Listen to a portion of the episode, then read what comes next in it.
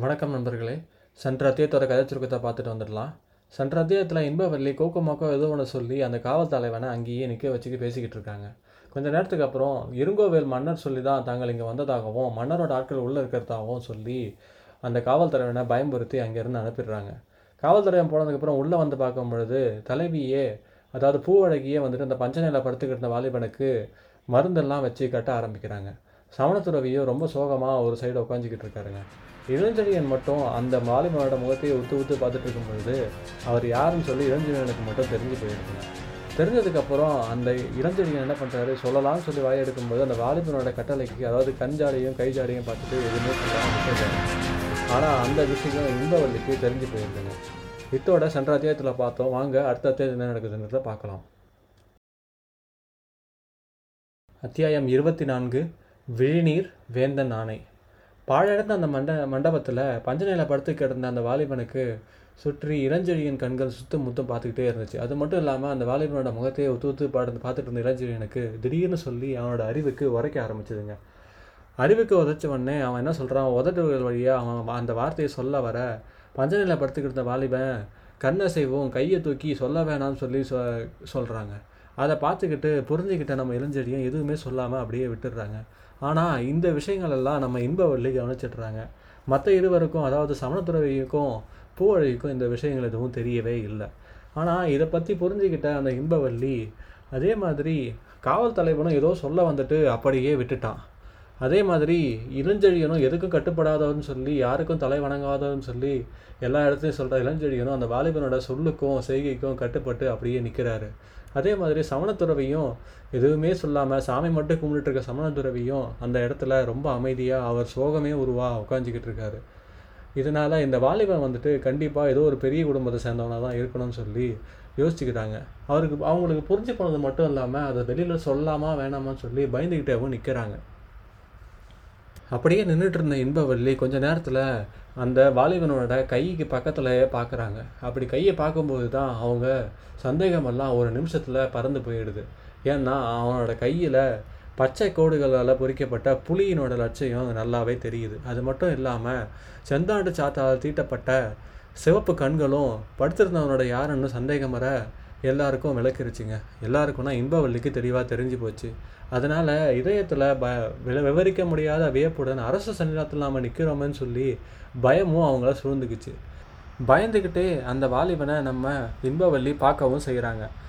பார்க்கும்பொழுது அவங்க மனசுக்குள்ளே சுற்றி மண்கையர் கையால் தண்ணியை வாரி இறைச்சி குறுநில மன்னர்கள் மண்டியிட்டு தலைகுனிய மக்களெல்லாம் ஐயங்கோஷம் செய்ய சோழ மண்டலத்தோட அரச பீடத்தில் இருக்க வேண்டிய திருமாவளவன் இந்த பஞ்சனையில் ஏதோ பரதேசி போல படுத்துக்கிடுக்கிறாருன்னு சொல்லி இது என்ன நியாயம் சொல்லி அவங்க உதயத்துக்குள்ளேயே அவங்கள பேசிக்கவும் செய்கிறாங்க. இன்பவள்ளியோட கண்களில் ஏற்பட்ட உணர்ச்சியை அனுதாபத்தையும் நம்ம அந்த படுத்துட்டு இருந்த இளஞ்செழியன் பார்த்துடுறாருங்க. இளஞ்செழியன் பார்த்ததுக்கு மட்டும் இல்லாமல் தெரிந்த ரகசியத்தை யாருக்கிட்ட சொல்லக்கூடாதுன்னு சொல்லி அவரோட புன்னகை மூலமே ஆணையாகவும் வெளியிடுறாருங்க. அதை புரிஞ்சுக்கிட்ட இன்பவள்ளி மௌனமாகவே அப்படியே நிற்கிறாங்க. முன்பே மாளிகையிலிருந்து தப்பி வந்த வாலிபன் யாருன்னு சொல்லி சமணத்துறவிக்கு மட்டுமே தெரிந்த ரகசியம் தனக்கு மட்டுமே தெரிஞ்சிருக்குது. அப்படி தான் வாயை திறந்து பேசினா எல்லாருக்கும் தெரிஞ்சிருன்னு சொல்லி பேசாமலே திருமாவளவனை சிறு பிள்ளையில் ஒரு முறை பார்த்துருக்குறோம், வாய்ப்பு மட்டுமே இருந்திருந்தா இங்கு எத்தனை நேரம் பார்த்துருக்குறோம்னு சொல்லி ரொம்ப நேரமாக யோசிச்சுக்கிட்டே இருந்த இளஞ்செழியன் கடைசியில் திருமாவளவன் எச்சரிக்கை செஞ்சதுக்கப்புறம் மௌனமே வந்துட்டு சம்மதமாக அப்படியே நின்றுட்டுருக்காங்க. காயங்களை சோதித்து கட்டுவதில் பச்சிலையை வாட்டுவதிலும் ரொம்ப வேலையாக இருந்த பூவழகி மட்டும் இந்த பணியில் கண்ணும் கருத்துமாக செஞ்சுக்கிட்டு இருந்ததுனால அறையில் இருந்த மற்றவங்களோட மனோபாவத்தை அறியவே இல்லை. அதுக்கு அறிவுறுத்து வாய்ப்பும் இல்லாமல் போயிடுச்சுங்க. சோழ நாட்டில் பழைய விளக்க பச்சிலையை வாட்டிக்கிட்டு இருந்த பூவழகி கிண்ணத்தில் கிடந்த சிவப்பு சாற்றையும் எடுத்து வாட்டப்பட்ட இலையில் தடவி அதை அறையில் மௌனத்தை நீடிக்க விட்டால் வேறு ஏதாவது பிரச்சனை வெளியாடுன்னு சொல்லி திருமாவளவன் மெல்ல மெல்ல பேசவும் தொடங்குகிறாரு. இத்தனை அழகிய கைகள் சிகிச்சை செய்யும் என்று தெரிந்திருந்தால் இன்னும் 2 காயங்கள் பட்டு கொண்டு வந்திருப்பேன் அப்படின்னு சொல்லி மெல்ல சிரிக்கவும் செய்கிறாருங்க. கிண்ணத்தில் இருந்த சாற்ற தடவத்தை நிறுத்திட்டு சோழ நாட்டு இளவலை பார்த்துட்டு பூவழகி சொல்கிறாங்க, அதற்கு சீக்கிரம் வாய்ப்பு கிடைக்கும், பயப்படாதீர்கள் அப்படின்னு சொல்லி சிரிக்கவும் செய்கிறாங்க.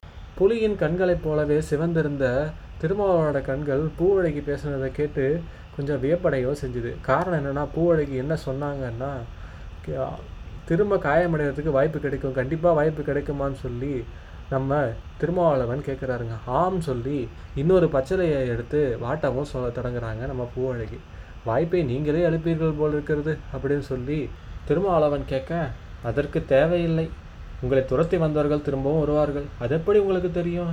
குட்டுச்சுவரில் மோதிக்கிட்டவங்க திரும்ப எங்கே போயிட போகிறாங்க? ஏதோ ஒரு பொய்யை சொல்லி தானே இன்பவள்ளி அவங்களுக்கு திரும்ப அனுப்பிச்சிருக்கிறா. பொய் எத்தனை நேரத்துக்கு நீடிக்க முடியும்? அதுவும் உங்களை போன்ற வீரரை வேட்டையாட வந்தவங்க கண்டிப்பாக நீங்கள் எங்கும் கிடைக்கலனா இங்கே தான் தேடி வருவாங்க அப்படின்னு சொல்லி பூவழகி தன் தோழியை நோக்கி, இன்பவள்ளி, இவரை துரத்தி வந்தது யார்? சோழ நாட்டு வீரர்கள்.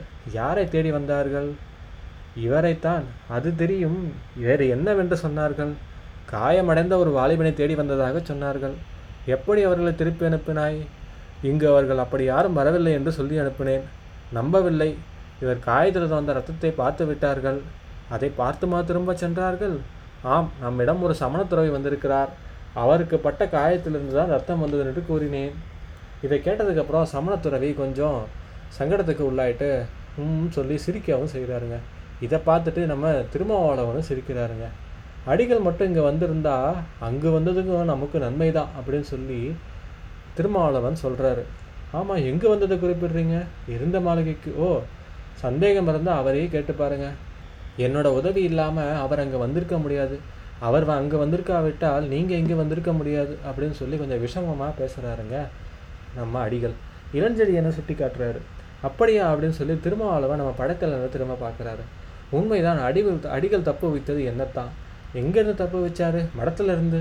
மடத்தில் இருந்தா சிறையில் இருந்தா ரெண்டும் ஒன்று தான். இப்போ அப்படி தான் இருக்குது, வித்தியாசமே இல்லை. மடத்தை சுற்றி காவலா? தமிழகத்தில் அப்படி ஒரு வழக்கமே இல்லையே. தமிழகத்தில் வழக்கங்கள் நிறைய மாறி வருகிறது. மாளிகைகள் சரியாகிறது, மடங்கள் சரியாகிறது, நாடே ஒரு வகையில் கூடிய சீக்கிரம் சரியாக மாறிடும் அப்படின்னு சொல்லி திருமாவளவன் கிட்ட அடிகள் பேசுகிறாருங்க. அடிகள் பேசுகிறத திருமாவளவன் புரிஞ்சுக்கிட்டாரு.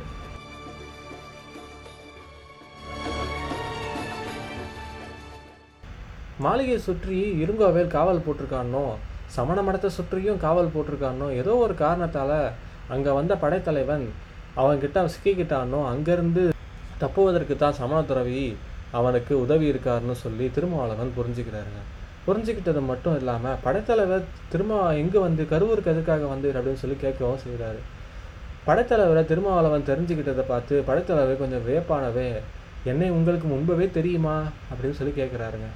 சோழ நாட்டின் சிறந்த உபத்தலைவர்கள் ஒருவரான உங்களை அடையாளம் கண்டுகொள்ள முடியவில்லை என்றால் வேறு அடையாளம் எனக்கு யாரை கண்டுகொள்ள முடியும்? நாம் அடிக்கடி சந்தித்திருக்கிறோம். அடிக்கடி சந்தித்திருக்கிறோமா? நீங்கள் என்னை சந்தித்ததில்லை, நான் பல முறை உங்களை சந்தித்திருக்கிறேன். எங்கு? யவனர்களோட கேளிக்கை மாளிகையில். அங்கு எப்படி? ஊரை விட்டு அடிக்கடி அங்கு ஓடி வந்து விடுவது வழக்கம். இளஞ்செழியனுக்கு மட்டுமின்றி சோழ மண்டலத்தோட அதிபதியான நாடே அறிந்தது தான் இது அப்படின்னு சொல்லி திருமாவளவன் அழுத்தம் திருத்தமாக சொல்லிட்டு கொஞ்சம் சிரிக்கவும் செய்கிறாருங்க. அதுக்கு மேலே இந்த பேச்சை நீடிக்க வேண்டான்னு சொல்லி எச்சரிக்கையும் விழிகளால் நம்ம இளஞ்செழியன்கிட்ட செய்கிறாருங்க. பூவழகி மட்டும் காயத்துக்கு மருந்து போடுறதுலேயே ரொம்ப வேலையாக பார்த்துட்டு இருந்ததுனால, ஆனால் இந்த யவனர் கேளிக்கை மாளிகைன்னு சொன்னதுக்கப்புறம் அது மட்டும் அவங்க காதில் விழுந்துட்டு ஒரு முறை எரிச்சிடுற மாதிரி நம்ம இளஞ்செழியனை பார்க்கவும் செய்கிறாங்க. அந்த பார்வையை நம்ம பச்சிலையை வைக்க போன கை ஒரு நிமிஷம் நின்னதையும் படைத்தலைவனை பூவழகி பார்த்த பார்வையையும் திருமாவளவன் ஒரு நிமிஷத்தில் விஷயத்தை ஊச்சிட்டாருங்க. படைத்தலைவர் மீது இத்தனை காதல் கொண்டுள்ள இவள் யார் அப்படின்னு சொல்லி அறிய ஆசைப்பட்டு அவர் என்ன கேட்குறாருன்னா, படைத்தலைவரை தங்களுக்கு முன்பே தெரியுமா? தெரியும் தெரியும் அப்படின்னு சொல்லி நம்ம பூவழகி சொல்கிறாங்க. திருமாவளவன் மட்டுமின்றி சமணத்துறவிக்கும் கூட இளஞ்செழியை நோக்கி கொஞ்சம் சிரிக்கவும் செய்கிறாருங்க. சிரிச்சுட்டு, அப்படியானால் தாங்களும் பூம்புகாரில் இருந்திருக்கிறீர்கள், பல வருஷங்கள் இருந்திருக்கிறேன், தங்கள் பெயர்? இந்த சமயத்தில் இளஞ்செழியன் உள்ளே பூந்து பூவழகி அப்படின்னு சொல்லி சொல்கிறாருங்க. பூவழகிக்கு ரொம்ப கோபம் வந்துடுச்சு. என்ன சொல்கிறாங்கன்னா, என் பெயரை எனக்கு சொல்ல தெரியும் அப்படின்னு சொல்லி சொல்கிறாங்க. சமணத்துறவி இந்த நேரத்தில் சும்மா இல்லாமல் உள்ளே புகுந்து இருப்பினும் அந்த அழகிய பெயரை உச்சரிப்பதில் படைத்தலைவருக்கு அத்தனை திருப்தி போல் இருக்கிறது. அவன் சிரிப்பை இன்னும் கோபமாக மாற்றிக்கிட்டு பூவழகி என்ன சொல்கிறாங்க, அடிகளே, படைத்தலைவருக்கு திருப்தி அளிக்கக்கூடிய இன்னும் பல காரியங்களை என்னால் செய்ய முடியும், அதில் என்ன சந்தேகம் அப்படின்னு சொல்லி அடிகள் திரும்ப அவங்களை ஏற்றி விட, சந்தேகமில்லை அடிகளே, உமக்கும் திருப்தி செய்யக்கூடிய நிறைய காரியங்களை என்னால் செய்ய முடியும். நான் கைகளை தட்டினால் இங்கு என்ன நடக்கும், என்ன நடக்கும்? இருங்கோவேளின் வீரர்கள் வருவார்கள். அட சங்கடமே, இங்கும் அவன் வீரர்களா? ஆம் சுவாமி, இங்கு எங்களை காவல் புரிவதும் அவர்கள் வீரர்கள் தான். அவன் பெயரை சொல்லி இன்பவள்ளி அவர்களை அனுப்ப வேண்டியிருக்கும் அப்படின்னு சொல்லி பூவழகி சொல்ல, இன்பவள்ளி அப்படித்தானே? ஆம் அப்படின்னு சொல்லி இன்பவள்ளியும் தலையாட்டுறாங்க. பூவழகி மேற்கொண்டு துறவியை நோக்கி, தெரிகிறதா சுவாமி, உங்களுக்கு திருப்தியானவை மட்டுமல்ல, அதிருப்தியான பல விஷயங்களையும் என்னால் செய்ய முடியும். நீங்கள் இருவரும் உங்கள் உண்மையான சுபாவத்தை காமிக்காமல் இருந்தால் நானும் எதுவும் செய்ய மாட்டேன், பச்சிலையை மட்டும் கட்டிக்கொண்டு மற்ற வேலைகளை பார்ப்பேன் அப்படின்னு சொல்லி சொல்ல, பூவழகியோட பொறாமையை தூண்டி விட்டதுனால ஏற்பட்ட பிரச்சனையையும் அதுக்கப்புறம் அவங்க பேசாமல் இருக்கணும்னு சொல்லி திருமாவளவன் அடுத்து என்ன சொல்கிறாருன்னா, அம்மா, நீ பெருங்குடி பெண்ணாக தோன்றியிருக்கிறாய். அப்படி இருக்க காயமடைந்த ஒருவனை காட்டி கொடுக்க உன் இதயம் இடங்கொடுக்குமா? இடங்கொடுக்காது வாலிபரே. அந்த படைத்தலைவரும் துறவியும் வாயை மூடிக்கொண்டிருந்தால் இந்த வெளிர்குலத்து மகளும் எதுவும் வாயை திறக்க மாட்டாள் அப்படின்னு சொல்லி பூவழகி சொல்கிறாங்க. நீங்கள் வெளிர்குலமா? ஆம், தந்தை பெயர் மாறப்பவேள். சந்தேகம் இருந்தால் படைத்தலைவரை கேளுங்கள். அவர் கேளிக்கை மலகு மட்டுமல்ல, வெளிர்குலத்திடமும் சிறிது பழகியவர் அப்படின்னு சொல்லி பூவழகி சொல்ல, பூவழகியோட முகத்தை கொஞ்சம் கருணை சொட்டு முகத்தை பார்த்துட்டு, இவள் சொல்லாமலே இவள் பெருங்குடி என்பதை நான் கண்டுபிடித்து விட்டேன், மாறப்பவேளின் மகளா இவள் அப்படின்னு சொல்லி தனக்குள்ளே சொல்லிக்கிட்டு, அம்மா, தங்களுக்கு திருப்தி இல்லாத எதையும் இவர்கள் இனி பேச மாட்டார்கள். துறவி மீதும் படைத்தலைவர் மீதும் ஒரு தடவை கண்ணை காமிச்சிட்டு, அடுத்தது இந்த காலையும் கொஞ்சம் பாருங்கள் அப்படின்னு சொல்லி கொஞ்சம் கெஞ்சும் குரலில் தனது இடது காலை நீட்டவும் செய்கிறாருங்க. அவர் காலை நல்லா ஒத்து பார்த்த பூவோட கண்களில் நீர் திரண்டுருச்சுங்க. முழங்காலிருந்து பாதம் வரைக்கும் நல்லா தீயில் வெந்து போய் காலில் தீப்புண்கள் நல்லா கொப்பளிச்சு ஒவ்வொரு இடமும் சருமமே நீங்கி போய் அதுலேருந்து நீர் வழிஞ்சிக்கிட்டு இருந்ததுங்க. அந்த காட்சியை பார்த்ததுக்கப்புறம் கண்ணில் இருந்த தண்ணியை அடக்க முடியாமல் இரண்டு சொட்டு கண்ணீர் வந்துட்டு திருமாவளோட கால்கள் மேலே சுட சுட விழவும் செஞ்சுது. அந்த காலில் விழுந்த நீரை பொழுது பார்த்துட்டு நம்ம திருமாவளவன் என்ன சொல்கிறாருன்னா, உடல் உள்ள இரண்டுமே வந்துட்டு சாந்தி பெற்றதுங்க. அது மட்டும் இல்லாமல், அம்மா, இத்தனைக்கும் நான் தகுதியற்றவன், இதை விட சிறந்த மருத்துவம் தேவையே இல்லை. அர்த்தம் புரியாமல் அவனையே நோக்கிட்டு இருந்த பூவழகிக்கிட்ட திரும்ப சொல்கிறாருங்க, நான் எத்தனை பெரிய ராஜாவாக இருந்தாலும், எத்தனை குறுநில மன்னர்கள் என் காருக்கு நீரையும் பூவையும் வாரி இறைச்சாலும், ஆனால் இந்த நீங்கள் கண்ணீருக்கு அதுக்கெல்லாம் ஈடே ஆகாதுன்னு சொல்லி திருமாவளவன் திரும்ப பேசவும் செய்கிறாருங்க. எனக்கு அத்தனை வயதாகவில்லையே அப்படின்னு சொல்லி பூவழகி கேட்குறாங்க. கருணை வயதை பொறுத்ததல்லாமா, இதயத்தை பொறுத்ததுன்னு சொல்லி சொல்கிறாருங்க. நன்றாக பேசுகிறீர்கள், நீங்கள் யார், எந்த ஊர், உங்களுக்கு பெயரை கூட சொல்லவில்லையே அப்படின்னு சொல்லி கேட்குறாங்க. நன்றாக பேசுகிறீர்கள். பூவழகி இப்படி கேட்டதுக்கப்புறம் சுற்றி இருந்தவங்கெல்லாம் அதிர்ந்து போய் அப்படியே அவங்க முகத்தையே பார்த்துக்கிட்டு இருந்தாங்க.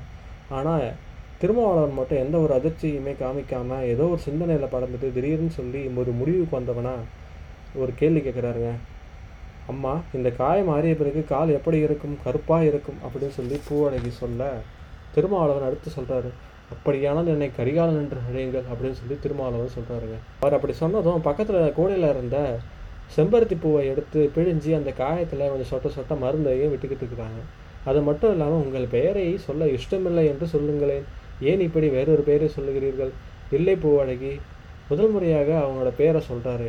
இனி இந்த பெயர் தான் எனக்கு சுவாசம், அதுதான் எனக்கு ஒத்தும் வரும், என்னை எல்லோரும் அப்படியே அழைக்க வேண்டும். உன் விழிகளில் இருந்து இன்று வந்த கருணை நீர் மீது ஆணையிட்டு சொல்கிறேன் அப்படின்னு சொல்லி, இந்த பெயர் தான் சரித்திரத்தில் நிலைக்கும் அப்படின்னு சொல்லி சத்தியமாக ஏதோ உணர்ச்சி வசத்தில் வேகத்தோடு பேசிக்கிட்டு இருக்காருங்க திருமாவளவன். அவன் குரலை தொடர்ந்த ஆவேசமோ அதிகாரமோ இவை எல்லாத்தையும் சரித்திரத்தில் குறிப்பிட்டதையும் கேட்டு அதிர்ந்த பூவழகியோட கண்கள் சரையலன் அவர் முகத்தை ஒரு முறை நேரே பார்க்கவும் செஞ்சாங்க. செம்பருத்தின சாற்றை பிழிஞ்ச உயர்த்திய கைகளை அப்படியே நிறுத்திட்டு ஏதோ பித்து குடிச்சவங்க போல் அவர் பேசுகிறதையே கேட்டுக்கிட்டு பூவழகி நிற்கிறாங்க.